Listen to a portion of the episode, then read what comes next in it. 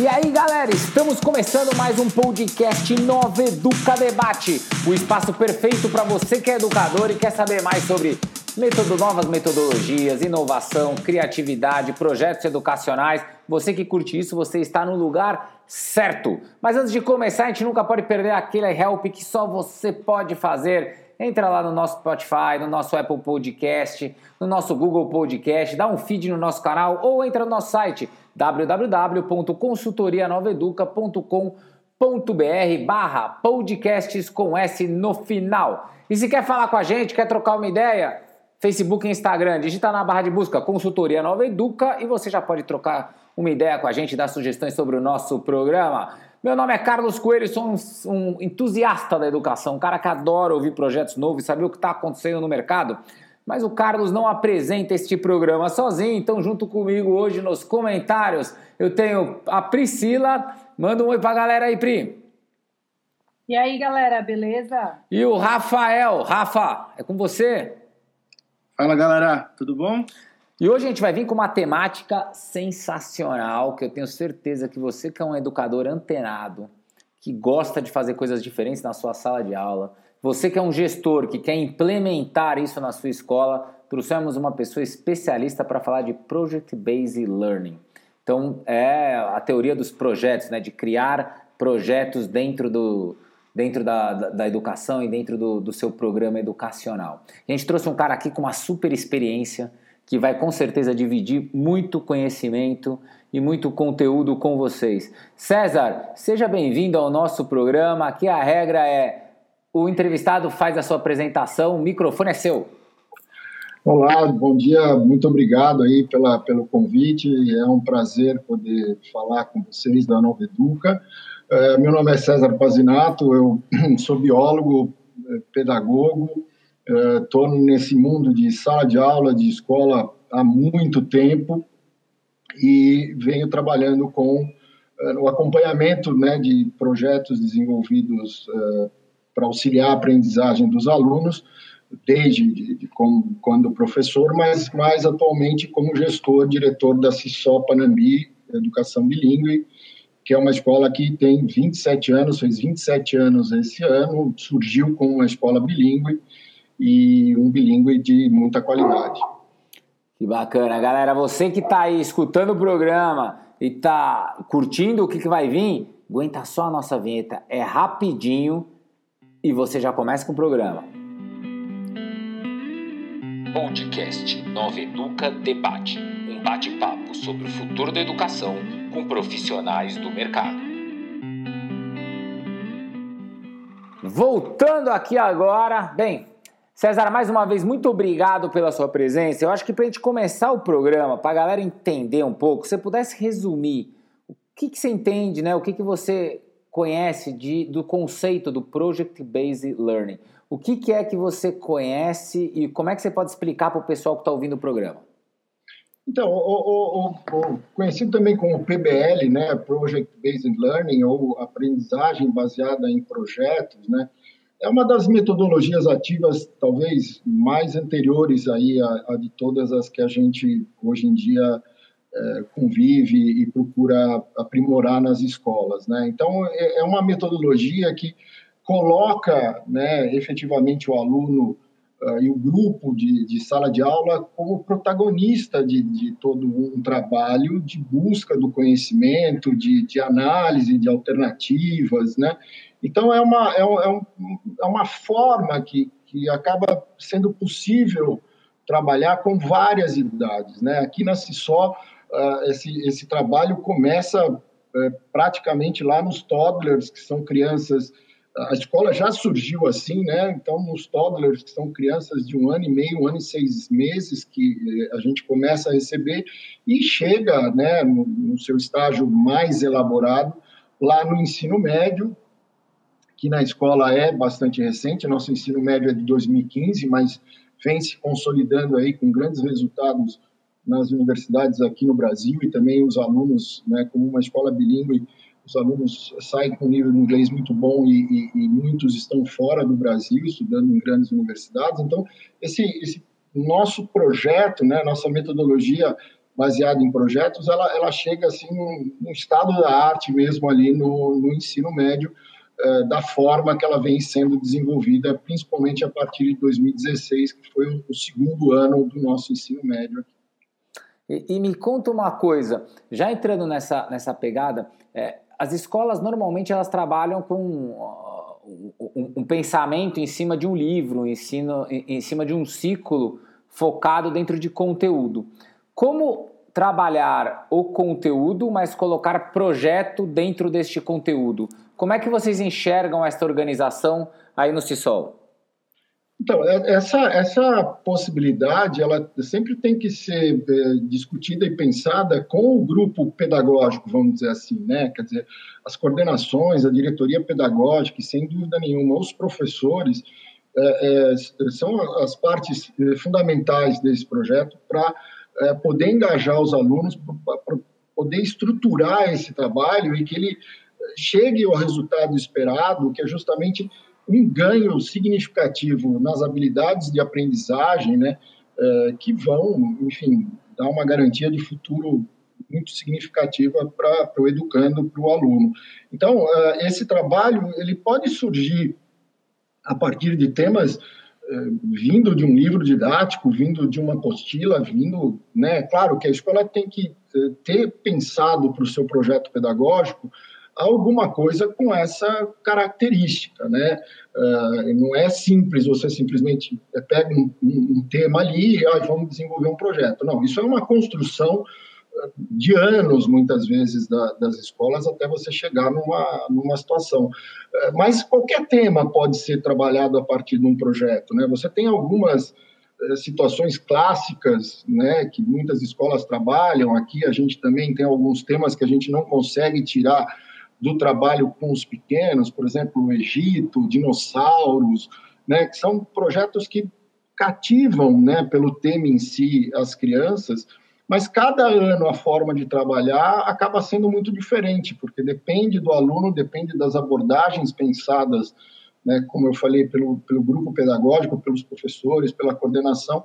Então é fundamental essa integração e é fundamental uh, discutir o que se vai buscar com esse projeto, para onde nós vamos com esse projeto, né? Qual é a, a pergunta base desse projeto que vai derivar todo um trabalho aí que... Enfim, pode terminar com uma exposição, podem terminar com um podcast, como a gente já teve aqui, pode terminar com uh, um trabalho na comunidade, enfim, são várias as alternativas e que podem surgir a partir de um, de um assunto, às vezes, aparentemente mais simples, né? César, sabe que você contou um negócio, a gente ouve de, bast... de outros entrevistados nossos, que gente... e eu acredito muito nisso, né? E você coloca com... com palavras muito sábias, colocando justamente esse pensamento, né, de, cara, isso é, isso é um trabalho, primeiro, que não é um trabalho de uma semana tá tudo resolvido, e o segundo, é um trabalho de equipe, né, eu preciso envolver o pedagógico, a gente precisa entender aonde isso se encaixa no conteúdo e precisa estar tá desenhado em conexão com o nosso plano, né, o nosso planejamento, senão não vai fazer sentido nenhum ficar jogando o projeto à torta e à direita de qualquer forma. Foi muito boa a tua, a tua colocação. Não, e, nesse e muitas vezes você envolve a, a família também, né? E não necessariamente só dos pequenos. É claro que, que a, a família dos pequenos às vezes é mais sensível a, a, a situações que vêm uh, da escola, né? Mas a gente tem aqui vários exemplos do envolvimento das famílias uh, do ensino médio uh, durante a, o pensamento desse projeto, uh, na apresentação final. Então, é muito importante, né? E, e o projeto, eu entendo essa característica de, de P B L assim como muito ampla, né? Uh, ao mesmo tempo que pode ser um benefício, você precisa tomar cuidado para a coisa não sair de um, né? Você querer abraçar o mundo. Mas essa amplitude, sem dúvida nenhuma, é muito bom para todo mundo da comunidade educativa. Não, a, a gente deve ter vários gestores escutando aqui, além de educadores, eles devem estar muito curiosos com o histórico. Mas para falar de histórico, eu vou chamar Rafa, entra aí no programa, faz a sua pergunta aí. Olá, César. É, a gente sabe que cada escola tem a sua, a sua metodologia, mas como o Carlos acabou de citar, pode ser que tenha alguém que esteja escutando aqui a gente que não tenha conhecimento ou tenha um conhecimento muito raso. É... Falando sobre, sobre o P B L, como que é o início, como que é o start é, dessa metodologia? Por onde se começa? É, Dá, dá, uma, dá um, um resumo pra gente. Mas dá para dar um passo a passo, porque aí quem tá escutando a crônica vai entender. Falar, ah, é assim que eu tenho que fazer. Você puder dar umas dicas pras pessoas. É, eu, eu, olha, depende muito. Eu vou falar de uma situação do, do nosso ensino médio, que eu acho que, que, que é muito interessante, é, como a coisa vem sendo construída pela equipe pedagógica lá e com os alunos, né? É, uma grande característica para você pensar um, um uma aprendizagem baseada em projetos, é entender que ela é multidisciplinar, né? Mesmo quando você tem lá o professor, não é um professor especialista, é um professor lá de Fundamental dois, que são extremamente, de Fundamental um, que são extremamente capacitados. Eu tenho uma experiência de trabalhar é, diretamente com professores de Fundamental um, na, na, no meu início de carreira como professor de biologia, e, e, e foi fundamental na minha formação futura como professor, né? Não aquilo que eu aprendi especificamente na faculdade, mas é, depois é, para usar em, em sala de aula. Então, esses professores são... Porque eles acabam tendo uma, uma, uma formação mais genérica, né? Então, uh, no nosso caso do ensino médio, quer dizer, uh, qual é a ideia? A gente tem uma pergunta base ali que vem de um brainstorming entre os professores e a coordenação, né? Então, um dos trabalhos aqui que a gente desenvolveu recentemente foi estruturas de poder, né? Aí você pega um, um tema como esse, estruturas de poder, e o que, que vem daí, né? Então, a partir desse momento que se pensou esse tema a partir dos professores, volta-se para os alunos. E aí começa a elaborar todo um caminho uh, para chegar nas estruturas de poder que você pode imaginar das mais variadas. A gente foi falar da questão do, do esporte, foi falar de, de questões de, de política propriamente dita, porque né, você fala, pensa de poder, e, e vários outros temas que, a princípio, não parecem uh, diretamente ligados. Uh, mas isso pode ser simplificado a partir de uma, de uma situação trazida em sala de aula, né? Aqui também tem um projeto em inglês desenvolvido na educação infantil, que são os mini-bits, quer dizer, é, é, insetos, né? E, e a partir ali da visualização na horta que a gente tem aqui, as crianças vão estudar é, é, os, os mini-bits, os, os insetos, e a coisa cresce com a apresentação de um, de um projeto final. A, a ideia é a escola pensar assim, vamos trabalhar um assunto específico, o que, que a gente pode trabalhar, trazer desse assunto, né? Os insetos, por exemplo, a, a planta, a flor, né, a polinização, enfim, são vários assuntos que precisam ser encaminhados pela equipe pedagógica. Aí o coordenador é fundamental para direcionar para onde esse caminho vai. Não, não diria que tem uma, uma regra especificamente. Eu acho que, primeiramente, é a coordenação pedagógica conhecer sobre o assunto, ajudar na capacitação dos professores, estar capacitada para direcionar, para coordenar, né, efetivamente, e os professores estarem disponíveis também para fazer esse trabalho. Eu já vivenciei várias situações em que eh, as coisas partem do professor, e se a coordenação for sensível a isso, você não precisa ter uma teoria muito específica a respeito do, desse sistema ou dessa metodologia, né? É, é fazer aquilo que o professor conhece muito bem, que é, é motivar o aluno, ensinar os seus alunos, e, e, e se tiver um espaço para ele desenvolver isso, a escola está tá muito bem, entendeu? Não, você colocou coisas bem legais, você já contou até alguns cases do jeito que você trabalha com os alunos. E, e, e realmente esse é o grande diferencial, né? A hora que o aluno ele começa a perceber que ele interage, né? Deixou de ser aquela aula que o professor é expositivo, fala, fala, fala, fala, no final tem uma prova, e o aluno não está mais entregando uma prova, ele está entregando conhecimento em diferentes formatos. Priscila, vou chamar você aí, manda a tua pergunta aí. Oi, César, eu queria que você falasse para a gente se a tecnologia ela é importante para desenvolver a metodologia P B L. A tecnologia ela, ela vem crescendo nas escolas há muito tempo, né? Eu vivi várias uh, uh, situações que se apresentavam de uma forma e não se concretizaram, outras que a gente não imaginava o que ia acontecer e, e acabou virando uma coisa necessária. Se a gente pegar o último ano aí com a questão uh, da pandemia, sem dúvida nenhuma, uh, trouxe né, aquilo que ainda estava meio incipiente na, nas escolas acabou virando definitivo, né? É, mas é, eu entendo a tecnologia dentro da educação assim como um caminho é, fundamental para o aprimoramento do professor. Eu entendo isso é, inicial, é, para ele buscar, né, a sua formação, para ele buscar a sua atualização, porque, né, sem querer ser repetitivo, talvez em algumas situações, a gente sabe que os adolescentes, os jovens acabam é, tendo mais contato com isso rapidamente, né? É, embora eles, às vezes, não saibam usar.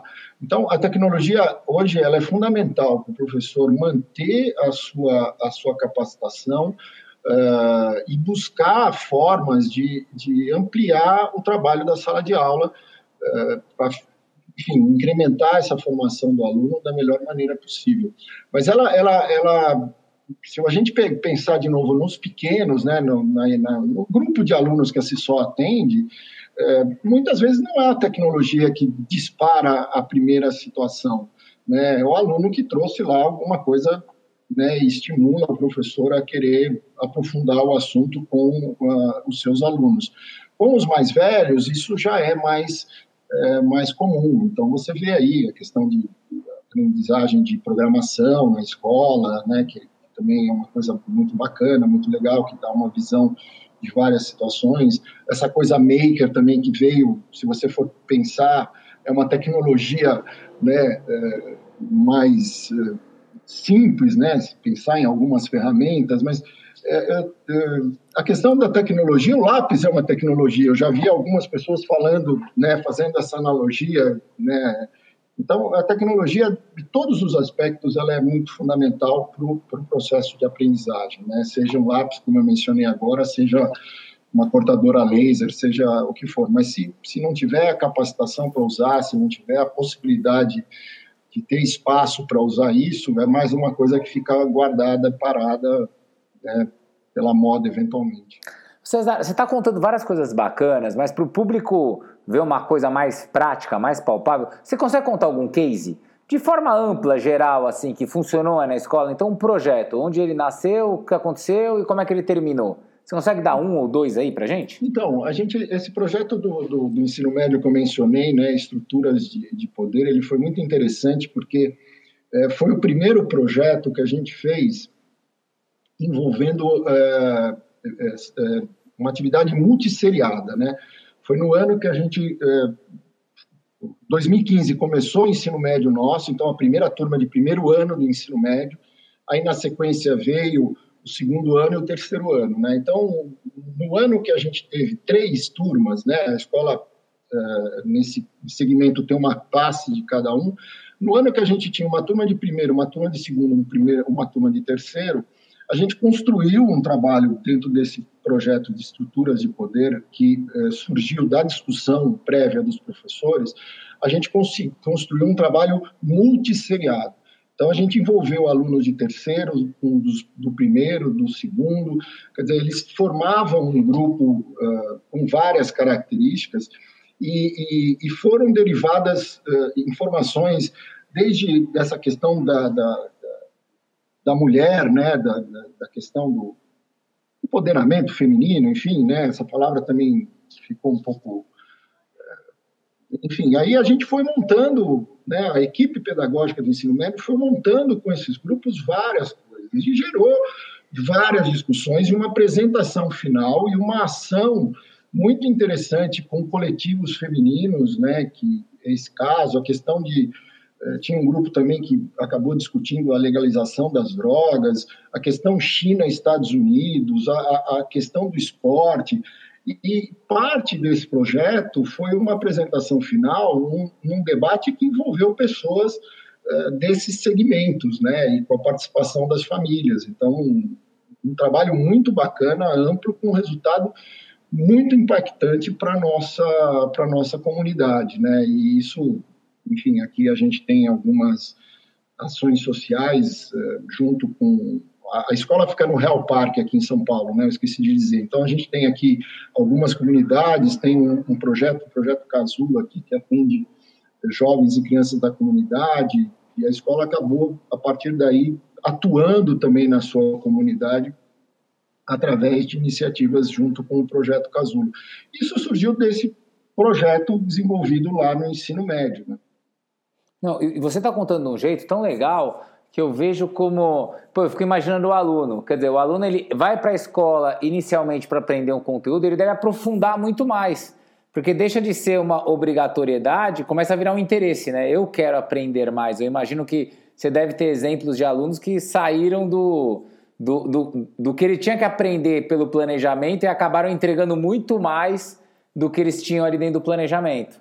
Não, eu, eu, o que eu vejo, assim, da minha experiência, é, né, acompanhando esses trabalhos aqui na, na C I S O, esses últimos sete anos, assim, e, e nos primeiros anos no ensino médio, eu estava diretamente em sala de aula com os alunos, né, eu dava aula para eles numa, numa atividade de orientação ali e tudo mais, é, você acaba descobrindo os alunos que, que de repente, naquele processo normal que a gente conhece no dia a dia de sala de aula, trabalhando lá algum assunto, né, mais, mais conceitual, você descobre, assim, alunos de forma muito bacana, né, quer dizer, você chega no interesse dele mais naturalmente, né, e, e se a gente for falar em ensino médio, ano que vem a gente tem essa, essa nova característica do ensino médio, né, a implantação obrigatória, as trilhas de aprendizagem, né? Então, a gente já vinha desenvolvendo isso aqui na C I S O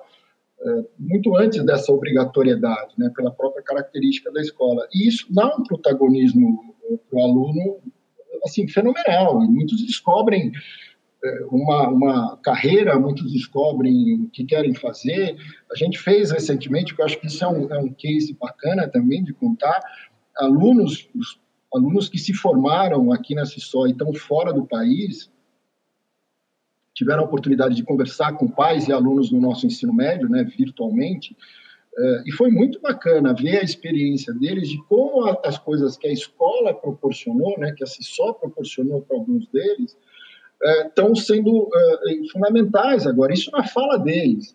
Né, uma aluna nossa que hoje estuda na Holanda, lá em, em Haia, e, e falou do trabalho voluntário que surgiu a partir de um trabalho voluntário que a gente é, desenvolve aqui também, né? E, e muitas coisas dessa sala de aula, desses projetos. Então, isso é, é muito gratificante, você ver quanto isso pode se fazer de diferença na, na, na vida de uma pessoa, né? Não só nessa diretamente que estudou aqui na C I S O, mas o que essa pessoa pode fazer para outras pessoas a partir do, do que você... tentou colaborar, tentou fazer e conseguiu. Não, e você está colocando, isso é muito legal, né? Porque daí é o ensino para a vida, né? Não é o ensino para passar de ano, é o ensino para a vida, né? E, e eu acho que esse é o maior reconhecimento que o educador procura, o ensino que você fala, cara, isso daqui é, eu ensinei, o cara está usando toda, todo o meu processo, ou a minha metodologia, ou as minhas dicas, ele está usando para sempre, é bem legal. Eu... Bom, essa, essa questão da, da, de sala de aula, né, isso que você falou, está usando minhas dicas e tal, eu encontro eles alunos da época que eu fui professor de ciências, biologia, e, e é muito gratificante, às vezes, esse reconhecimento. Eu também tenho professores de quando eu era aluno que eu jamais esqueci, né? Uh, e eu acho que essa forma de você trabalhar através de metodologias ativas, entrega, in, integrando projetos, integrando tecnologia, integrando... Né, a sociedade, entregando né, essa questão de mídia, né, essa parte midiática, é uma, uma, uma necessidade para você formar um povo né, melhor, assim, né, no geral. Então, a educação deveria ser realmente uma prioridade, e a gente está vendo hoje, depois de um ano e tralalá, né, de, de, de escolas é, fechadas e ensino público, o ensino particular se distanciando mais, mas devia ser uma, uma prioridade de qualquer governo, de qualquer país, porque isso muda de fato, né? Com certeza. Contexto. Com certeza, sem sombra de dúvida. A gente está falando bastante sobre projetos, sobre como que implementa, sobre alguns cases bacanas, César, mas seria legal a gente entrar em professor agora. A gente queria entender um pouquinho esses impactos, porque deve ter muito gestor ouvindo e falando, tá, mas como é que eu faço meu professor entrar nessa vibe? Eu acho que a sua experiência pode ajudar. Priscila, quer fazer uma pergunta aí? quero sim, César, como é que a gente prepara a equipe de professor para começar a adotar essa metodologia? É, a primeira coisa é dar condição, né, para ele, para ele se preparar, né, oferecer a possibilidade dessa preparação.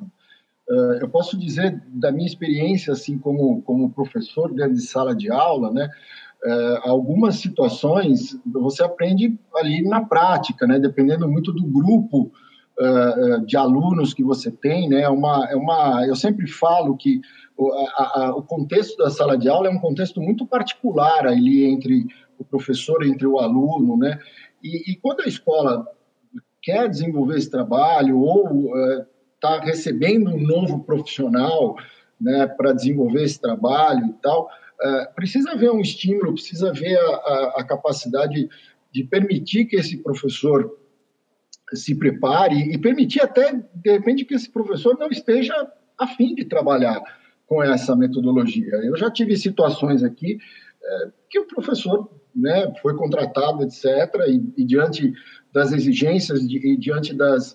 das necessidades que uma metodologia dessa eh, proporcionava ou, ou demandava, ele não quis continuar, não era, estava acostumado numa outra situação de, de, de aprendizagem mais tradicional, um sistema apostilado, enfim, né?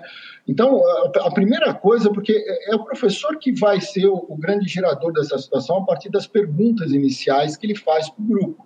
Como eu disse, pode parecer, parecer alguma coisa do grupo de alunos, mas eu, o professor, pensando naquele projeto que foi discutido, no planejamento do início do ano, uh, é o professor que tem que, que ser o primeiro estimulador disso. Então, uh, a, a sacada, acho que a grande dica é você estimular esse professor a fazer isso.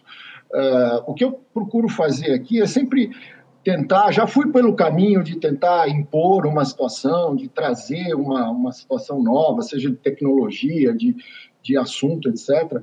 Mas cada vez mais eu vejo isso, que você tem que estar bastante sensível como gestor a, a perceber naquele grupo de profissionais que tem na escola, do coordenador ao professor, aquele, sabe, que se você der um pouquinho de corda para ele, ele vai.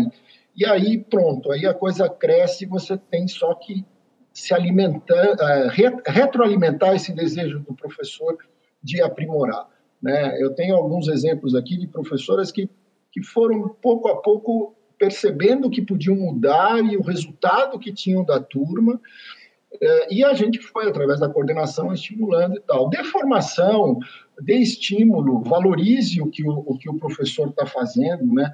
Eu acho que essa é a grande, a grande sacada de você conseguir ter o profissional de educação engajado para um trabalho como esse, ou um trabalho, né, inerente à formação dele, à, à aula propriamente.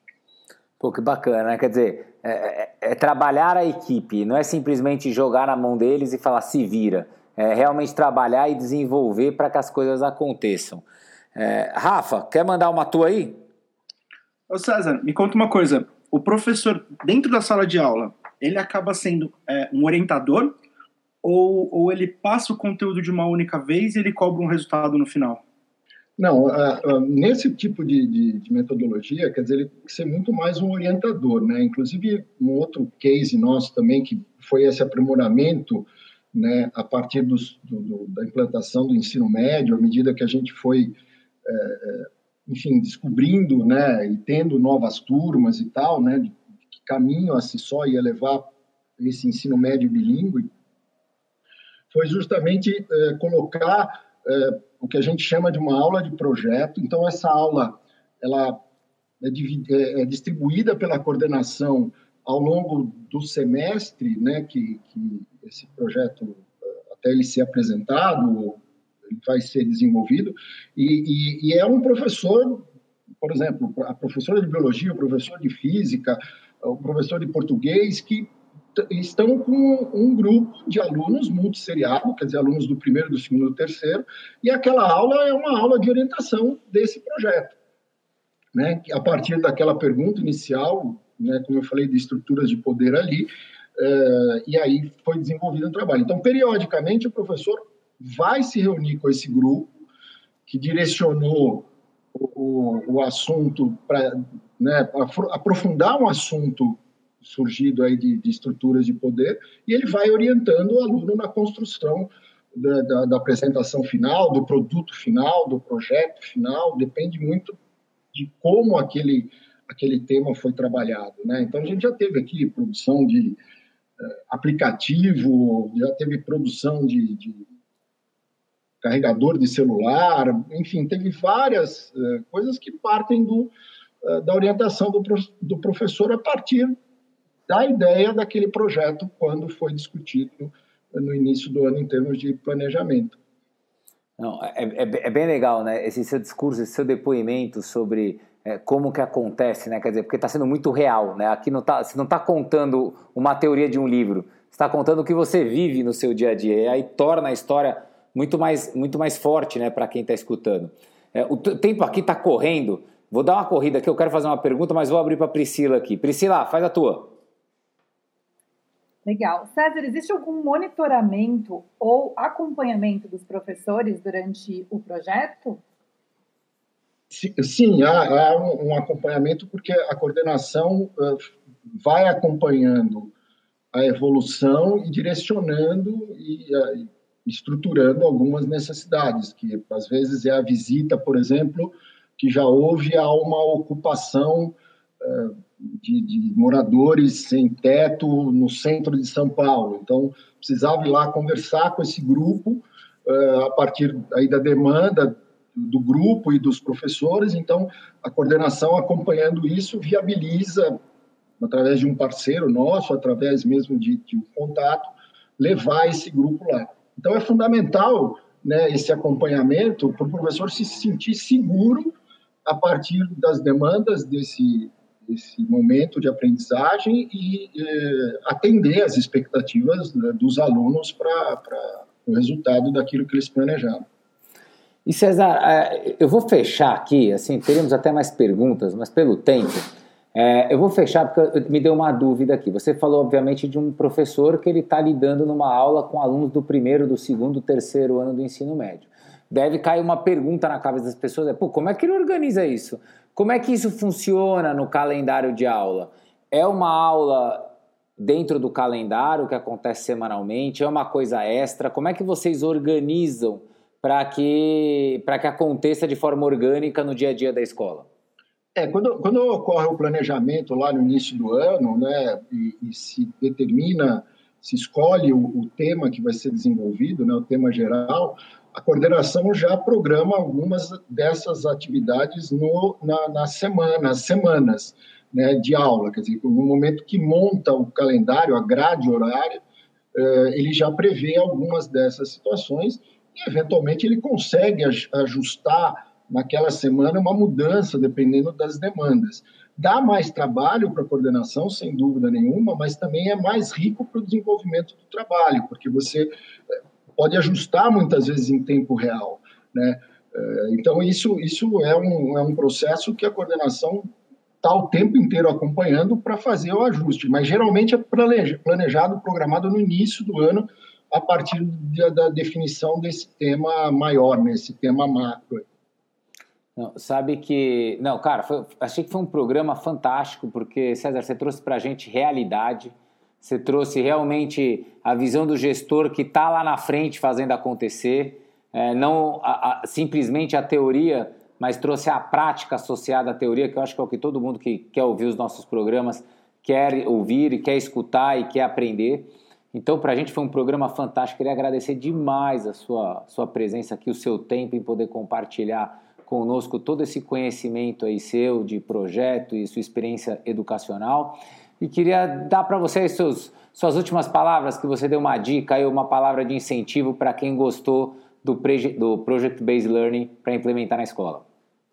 Não, eu, eu agradeço também a oportunidade, é, é muito bom poder falar, e a gente, à medida que vai falando, vai lembrando, né, de algumas é, situações, e, e eu confesso que todas as vezes que eu acompanho esses resultados aqui da escola da C I S O, né, no, no final de uma apresentação de um projeto para as famílias, etcétera, me dá um pouco de saudade da época que eu estava mais dentro de sala de aula, né? Então, eh, hoje é muito bacana, né, você ter várias situações que no começo da minha carreira às vezes você não tinha, desde de questões tecnológicas até dessas metodologias mais novas e, e mais, de mais resultado, né, perto do que já foi a educação. Então, eu, eu acho que é muito importante ter esse espaço para poder conversar.